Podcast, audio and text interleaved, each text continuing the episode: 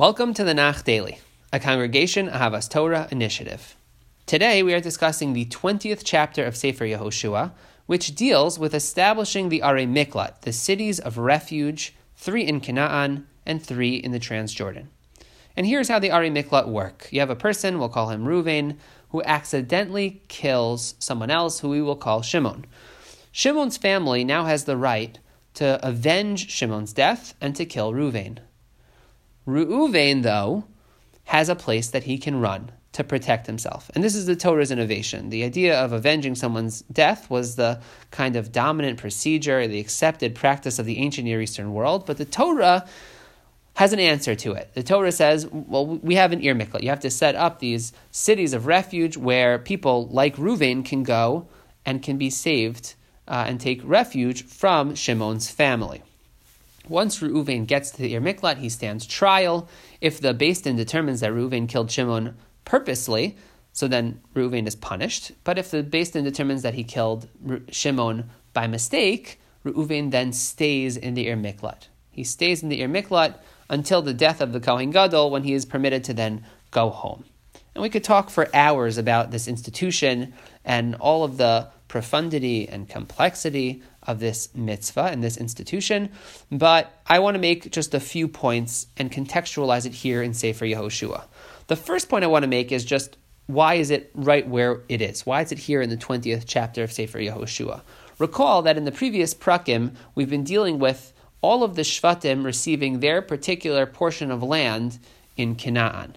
There is one tribe, though, that we've not dealt with, and that's the tribe of, of Levi. The, the Leviim we know, are not going to get the traditional large contiguous contiguous swath of land that the other tribes are going to get.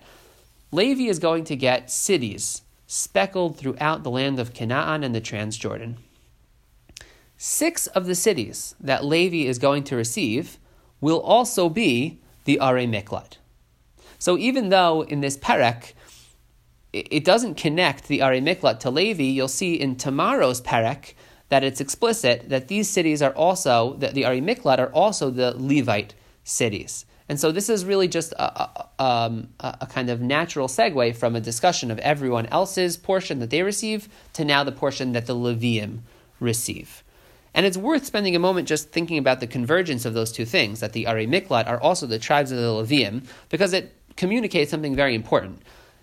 When you're designing a, a, a system for incarceration, you could have a, a, few different ideals that are driving you and the decisions that you're making. You, are attempting to accomplish probably a few of, uh, of at least four goals. You can't really accomplish all of them, but you're trying to accomplish one or two or three of the following. You want justice, so a person does something wrong. The, the right thing, the just thing, is that they're punished. You want deterrence. You want people to see that if you do something wrong, you're going to get punished, and therefore other people should take note not to do something wrong. Then there is um, the desire for communal safety, just pulling that, that dangerous person out of the rest of society. And then finally, rehabilitation for that person who's in the system, is in the jail. That person should be given opportunities to grow and develop and hopefully ultimately be able to be reintroduced as a productive member of society. And while you can pursue, as I said, a, a, few of these at once, they're not mutually exclusive, they do often bump up against each other. So, for example, if your interest is primarily in deterrence, so then you want jail, you want the experience of incarceration to be terrible and painful, and you want everyone to say, wow, I, I would do anything to avoid having to go to jail, I might even just obey the law. But uh, that's a very different jail experience than uh, one that would be built for rehabilitation that would be one that's probably more dignified and more comfortable and with more educational opportunities, right? They're, they're very, very different systems. Here, the Torah, which is of course interested in all the above, right? It wants justice, it wants deterrence, it wants communal safety. By placing the Ari Miklat in the cities of the Leviim, the Torah is very clearly telling us that the, the primary goal here is rehabilitation.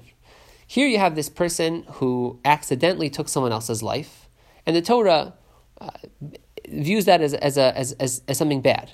This person is not just a victim of their circumstances. Uh, this person has demonstrated a, a certain carelessness and a dev- devaluation of human life.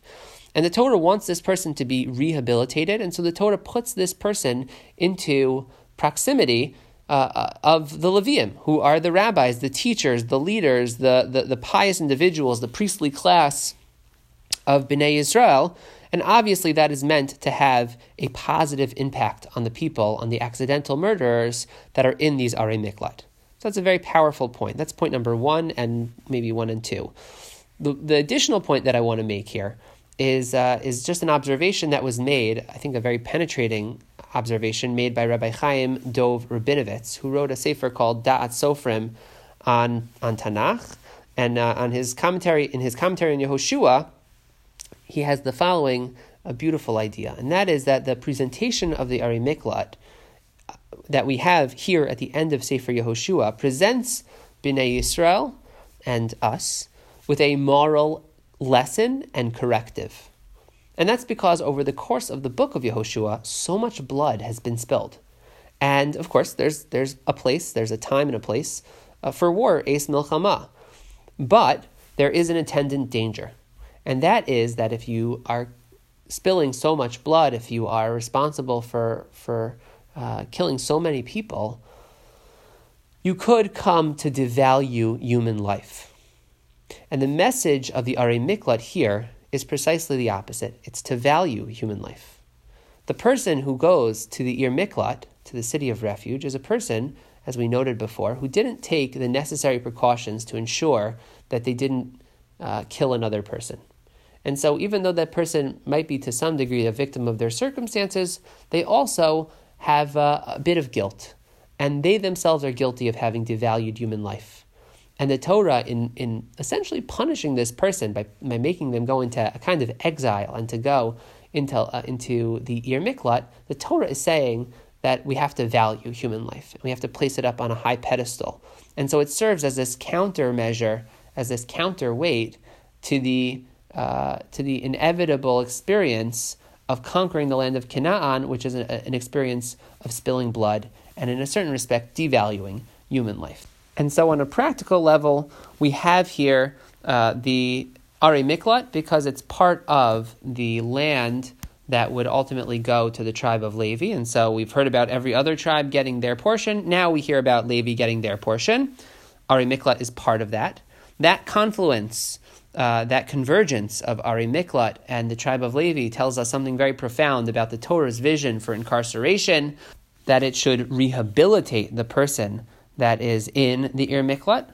And then finally, uh, we uh, learn a, kind of moral lesson from the placement here of the Ir Miklat, and that is that despite all of the wars that the Bnei Israel have been involved in and all of the destruction that has been wrought at their hands, the Bnei Israel need to once again establish their sense of the value of human life. Those are the messages I think that we get from this presentation of the Ir Miklat.